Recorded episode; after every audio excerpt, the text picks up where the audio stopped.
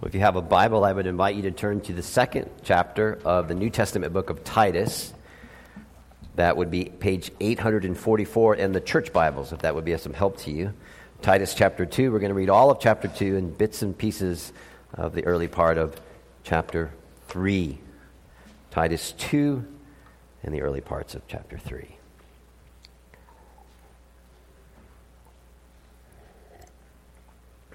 Let's hear the word of the Lord.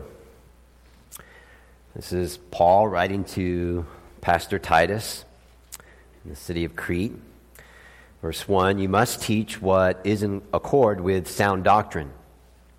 Teach the older men to be temperate, worthy of respect, self controlled, and sound in faith, in love, and in endurance. Likewise, teach the older women to be reverent in the way they live, not to be slanderous or addicted to too much wine, but to teach what is good then they can train the younger women to love their husbands and children, to be self controlled and pure, to be busy at home, to be kind, and to be subject to their husbands so that no one will malign the word of God. Similarly, encourage the young men to be self controlled. In everything, set them an example by doing what is good. And your teaching show integrity, seriousness, and soundness of speech that cannot be condemned so that those who oppose you may be ashamed because they have nothing bad to say about us. Teach slaves to be subject to their masters in everything, to try to please them, not to talk back to them, and not to steal from them, but to show that they can be fully trusted, so that in everything they will make the teaching about God our Savior attractive. For the grace of God that brings salvation has appeared to all men. It teaches us to say no to ungodliness and worldly passions, and to live self controlled upright, and godly lives in this present age while we wait for the blessed hope, the glorious appearing of our great God and Savior, Jesus Christ, who gave himself for us to redeem us from all wickedness and to purify for himself a people that are his very own, eager to do what is good. These then are the things you should teach, encourage, and rebuke with all authority. Do not let anyone despise you. Chapter 3 Remind the people to be subject to rulers and authorities, to be obedient, to be ready to do whatever is good, to slander no one, to be peaceable and considerate, and to show true humility toward all humanity. That's the word there. It's not just men, as in men, masculine, it's everyone, Christian or not. Show true humility toward everyone. At one time, we too were foolish, disobedient deceived and enslaved by all kinds of passions and pleasures. We lived in malice and envy, being hated and hating one another. And this is our concern this morning. But when the kindness and love of God our Savior appeared, He saved us, not because of the righteous things we had done, but because of His mercy. Amen. We'll stop there. May God bless the reading of His word this morning. Let's pray, please, and ask for the help that we need. God and Father, as we turn to your Bible, we ask for your help. We ask for the enabling of the Holy Spirit, not only for me in speaking, but everyone in understanding, so that we can understand the Bible clearly, to believe it humbly, and to live in its light faithfully. And we ask this, God, for Jesus' sake. Amen. Now, most of you know that we've been working through the book of Daniel verse by verse since late September. We're going to return to the book of Daniel in two more weeks. I do want you to know that I am doing a tremendous amount of reading and studying to try to make sense of these final chapters in Daniel. They are very difficult, and I want to get them right. There's whole kinds of outlooks on the chapters, so I need, I need to be careful. However, one of the things I picked up on in my studies in Daniel is whoever or whatever this antichrist person is or spirit is a spirit which 1 john chapter 4 verse 3 tells us is at work in the world now. It is a horrible wretched and disruptive spirit as it works in individuals. It feeds on the weaknesses of others it speaks defiantly and condemningly and boastfully and it is arrogant it is unruly, it is self centered, it defies God given authority, and it is unkind. And I use the final word unkind purposely because as think, I think we've learned this in our studies with Daniel. Part of God's grace in Daniel was that Daniel was not an unruly person. He wasn't beastly. He wasn't savage in his demeanor. He didn't use power plays on people. No.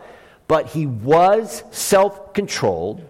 He was submissive to his authorities. And as such, he was a well mannered person. And because Daniel was kind, he had a life, and listen carefully, he had life changing relationships with two world leaders who God used to declare his greatness to the world. In other words, Daniel was kind. And in his kindness, others were drawn to God, and many were given truth about God to consider. This is why this is, this is not like human kindness, like being nice. This is way more than that. So, loved ones, think for a moment with me in terms of the increasing hostility and rudeness in public discourse, whether it be in political discourse, uh, social media discourse, or even as of late, college campuses. The one place one would hope to find some civility. Let me just give you an example. If you listen to what was said within the framework of the political discourse this past election cycle, it was apparent, very apparent, that the use of language and the approach of so many individuals was pugnacious, it was discourteous, it was dirty, and it was downright ill mannered and unkind.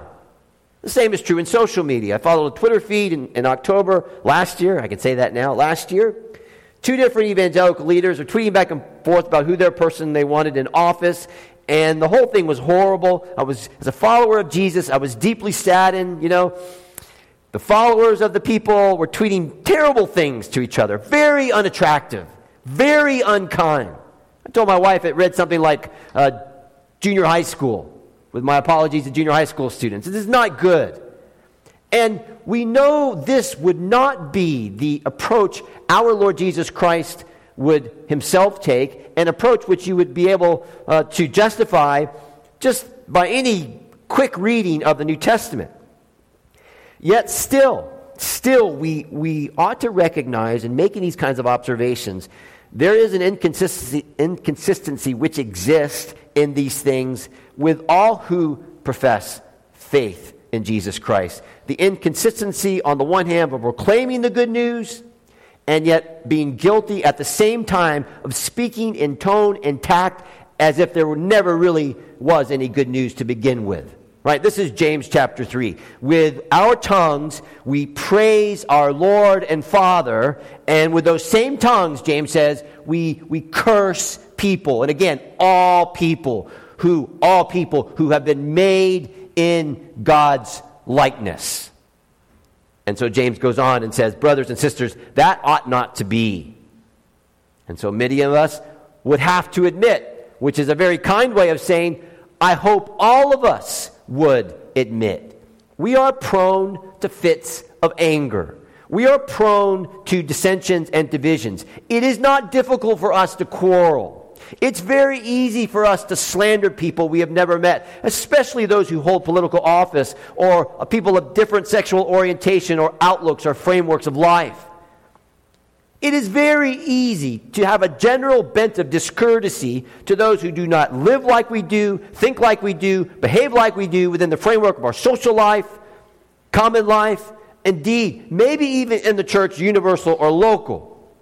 And when we do this, we completely ignore what Paul writes to Titus. You see this if your Bible's open. Titus chapter 3, verse 2. He re, he's reminding God's people in the church in Crete. And of course, what is true in Crete is just as true in Cohasset. He reminds them to slander no one, to insult, to defame the name of, to slander no one, and to show true humility toward all of humanity, everyone.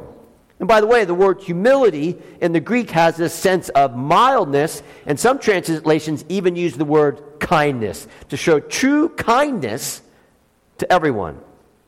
Therefore, it is incompatible, not impossible, but it's incompatible that the same people who believe God is sovereign over the world that Daniel chapter 2, he sets times and seasons. Uh, Daniel chapter 4, he puts people in power. Those same people who believe that to behave as if this world is actually out of control, and one of the ways that we're going to fix it or clean house is by our conduct and our speech to others. Now, to whatever extent this is fair and true, and I leave that for your own judgment, we should recognize that we're not the first generation nor congregation which has to face up to this challenge.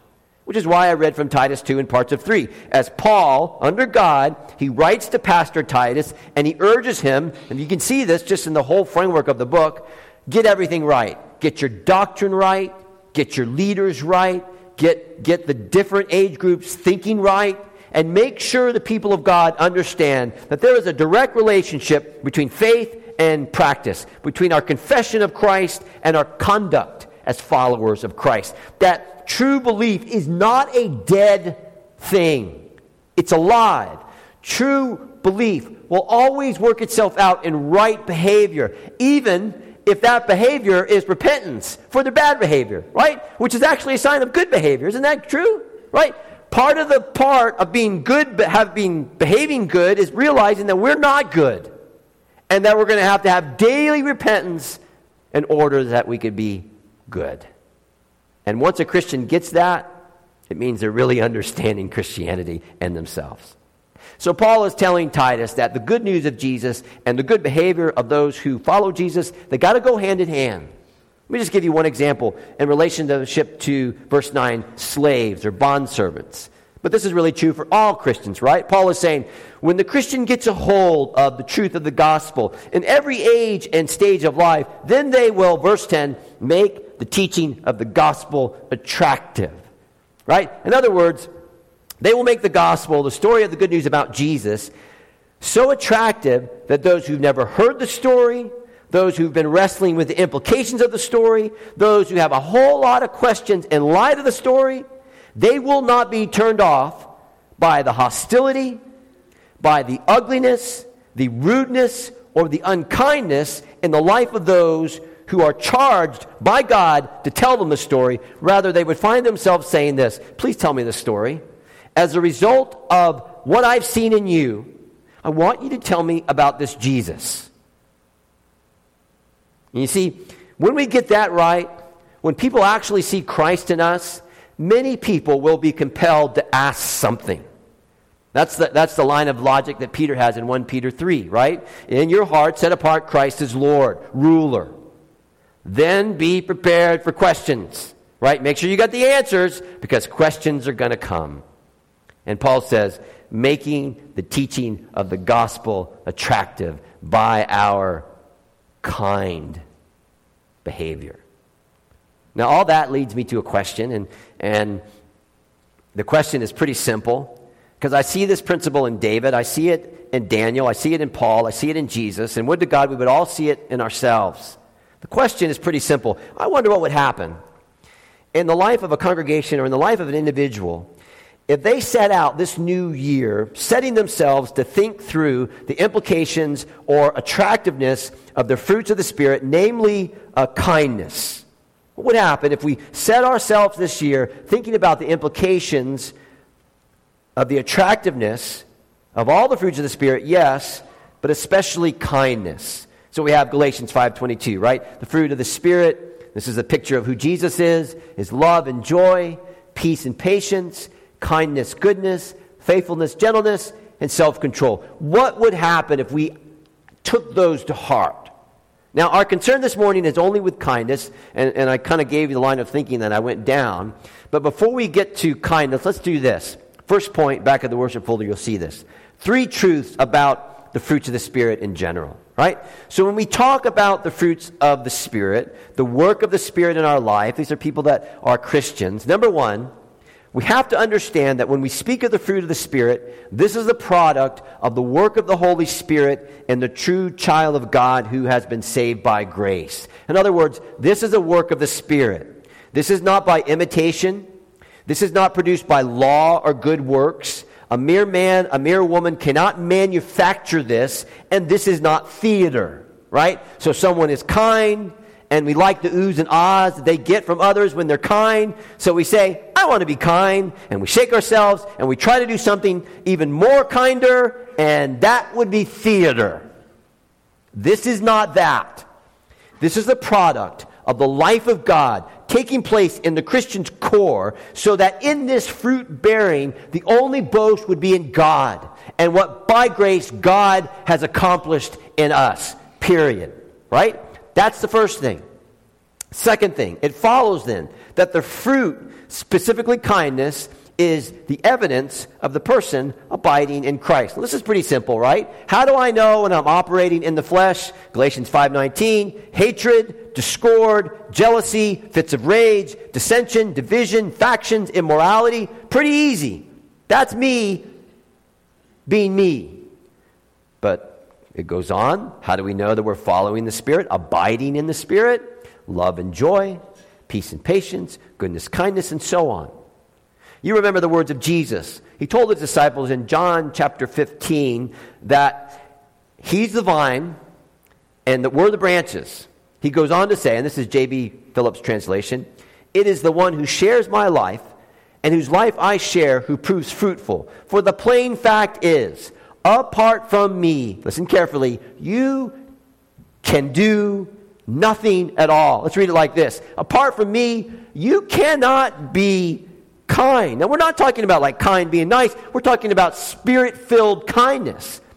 So, one of the effects of the fruits of the Spirit is indeed a quality of life that endears, if you would, in this atmosphere of kindness. I mean, that's it, an atmosphere of kindness.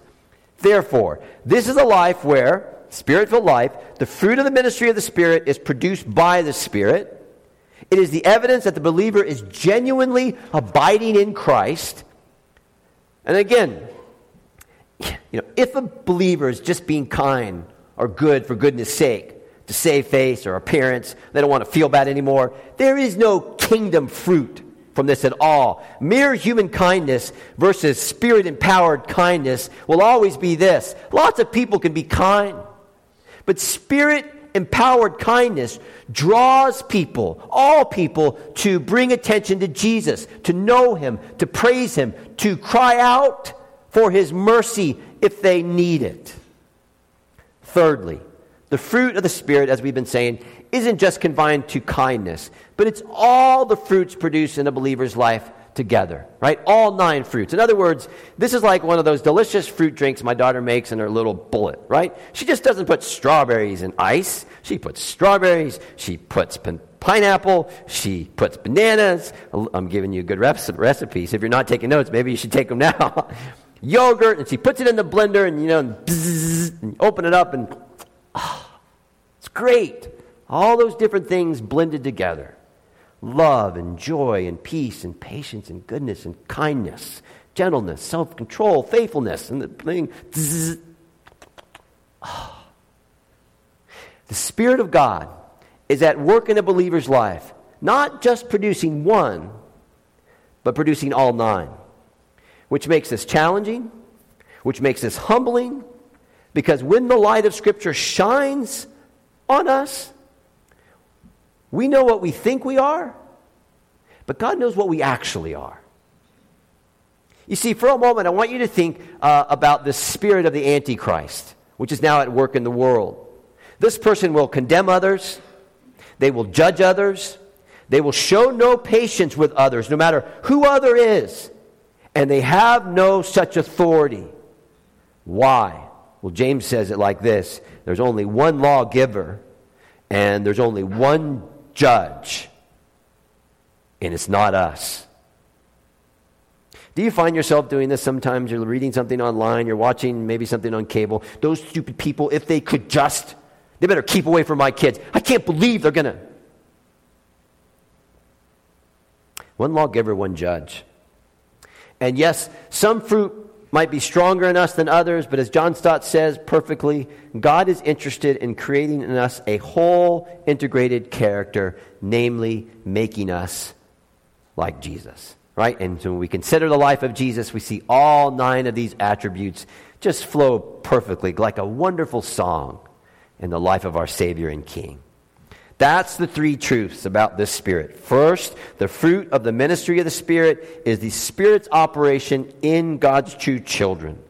Second, it is the evidence that believe that the believer is genuinely abiding in Christ. Third, the Spirit works in all of us who belong to Jesus, all nine, not just a few.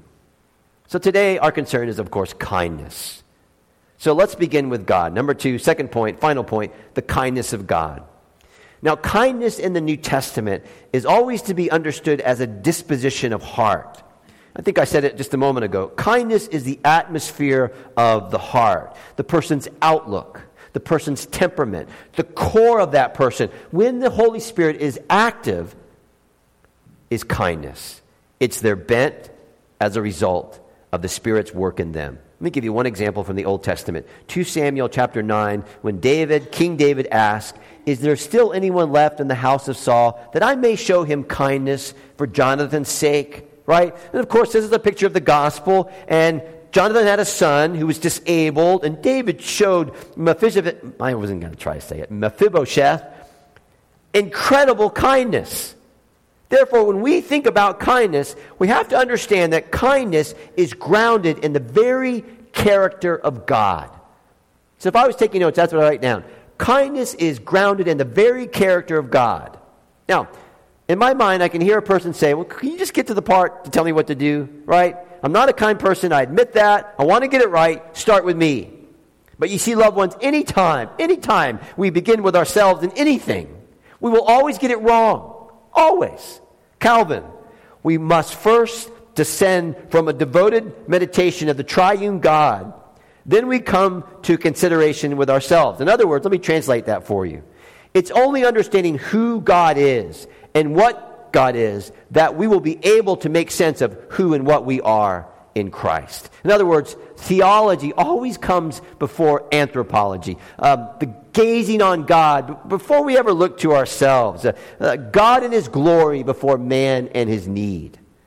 So listen to your Bibles. This is Psalm 145.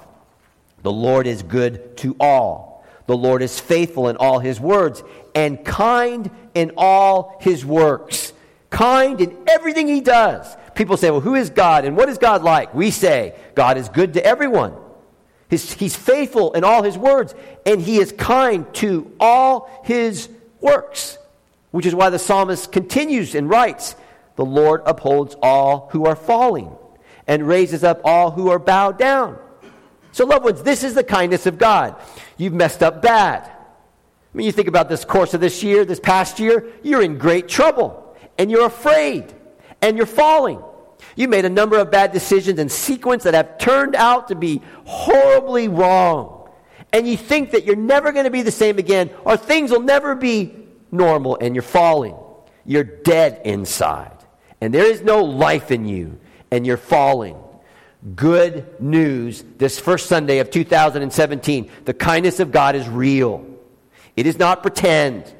I promise you, as you are bowed down, if you are falling, He will lift you up. How do I know this? Well, one, personal experience, but Psalm 145 tells us God is faithful in all His works, and He is kind to all His works.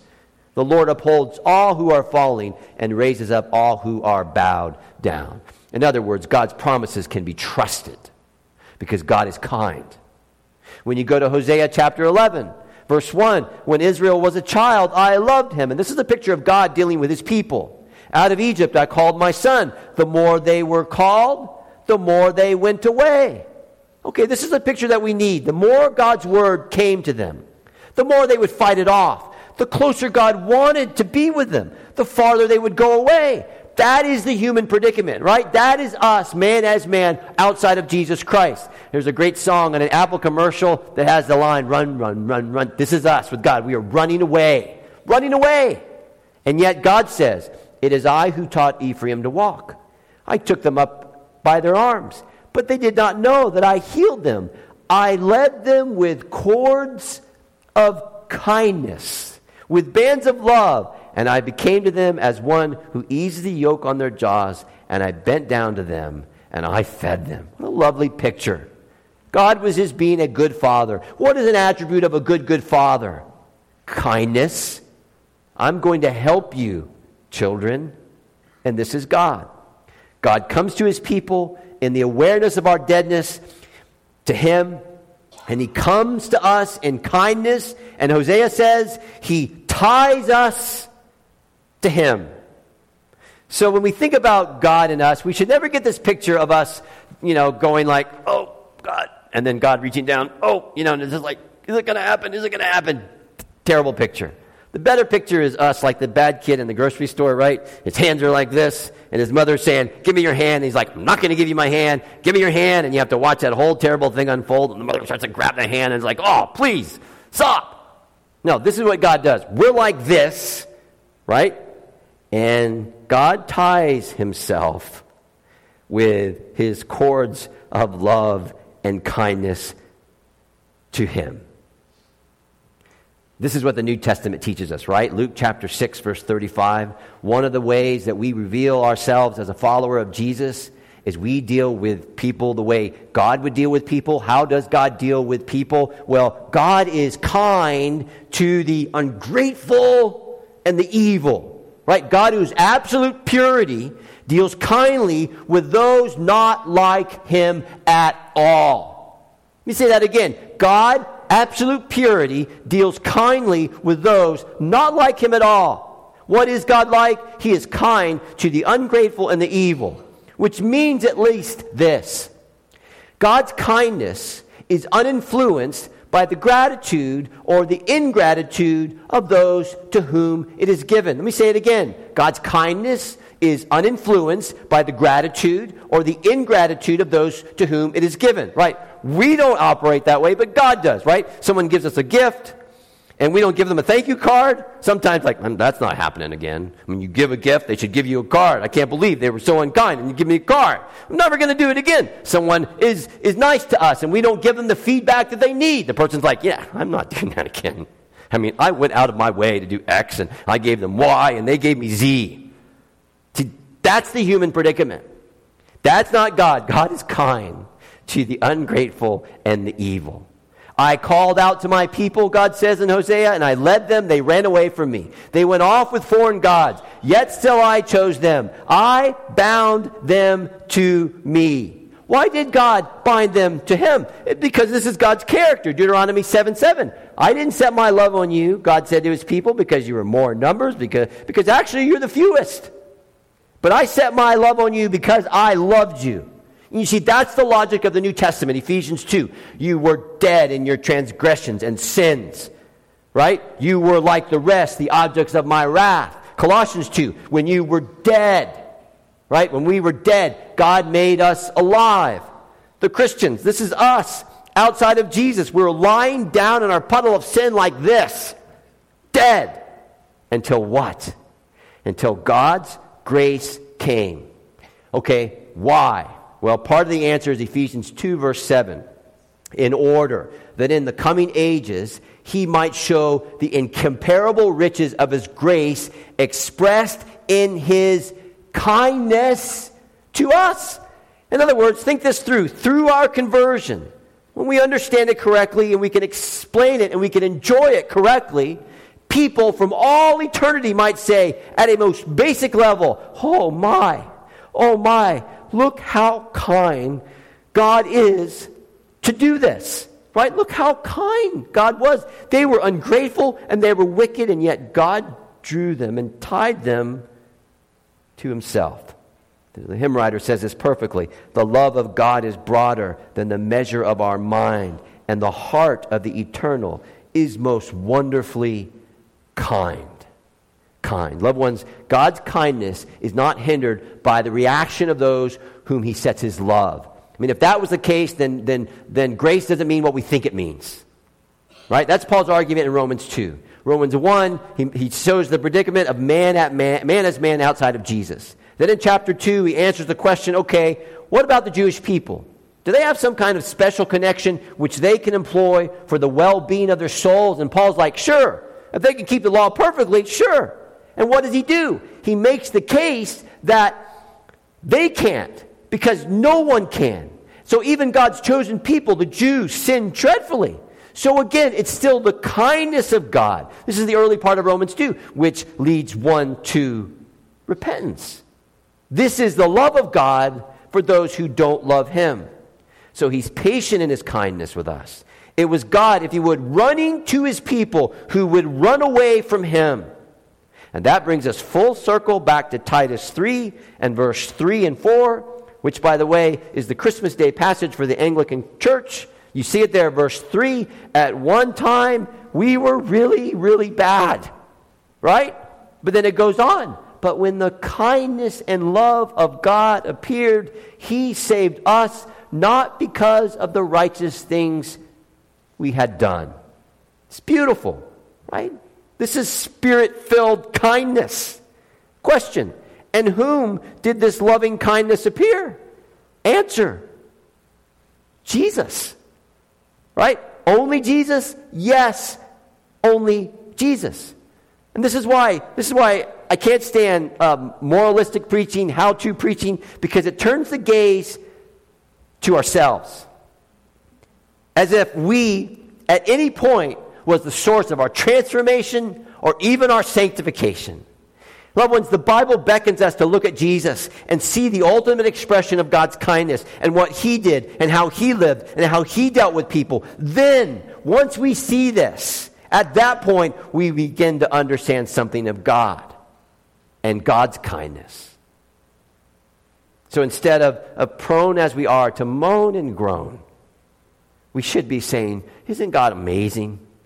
I mean, isn't God so kind to us? I mean, that's going to be the song of heaven. Isn't it amazing that God would love those who do, do not love Him, that God would seek those who were not seeking Him, that God would show His kindness in order to soften our hearts and open up our eyes and make us realize if we got what we deserved, it would be horrible. But He gives us something we entirely do not deserve.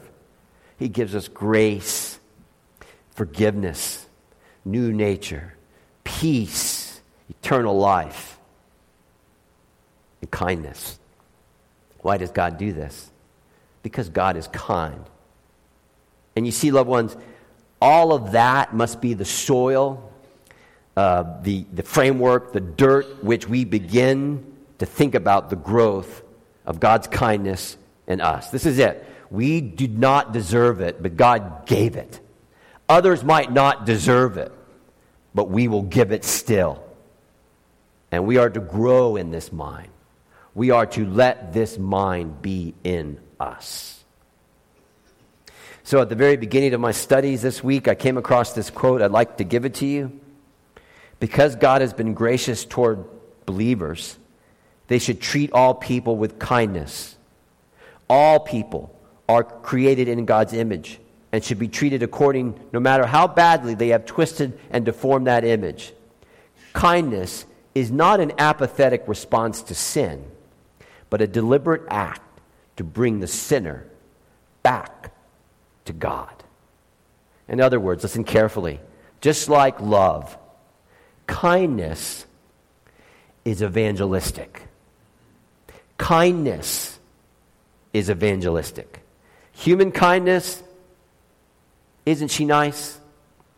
Spirit empowered kindness. Isn't Christ amazing? Huge difference. Huge difference. Let's pray together as we prepare to sing and take communion this morning. Our gracious God and Father, we thank you for your kindness. We know we don't deserve it. And we pray that as we embark on this year together as your people, that we would be given the grace day by day by day to be kind, spirit filled kindness for the glory of our King and our Savior, the Lord Jesus Christ. Amen.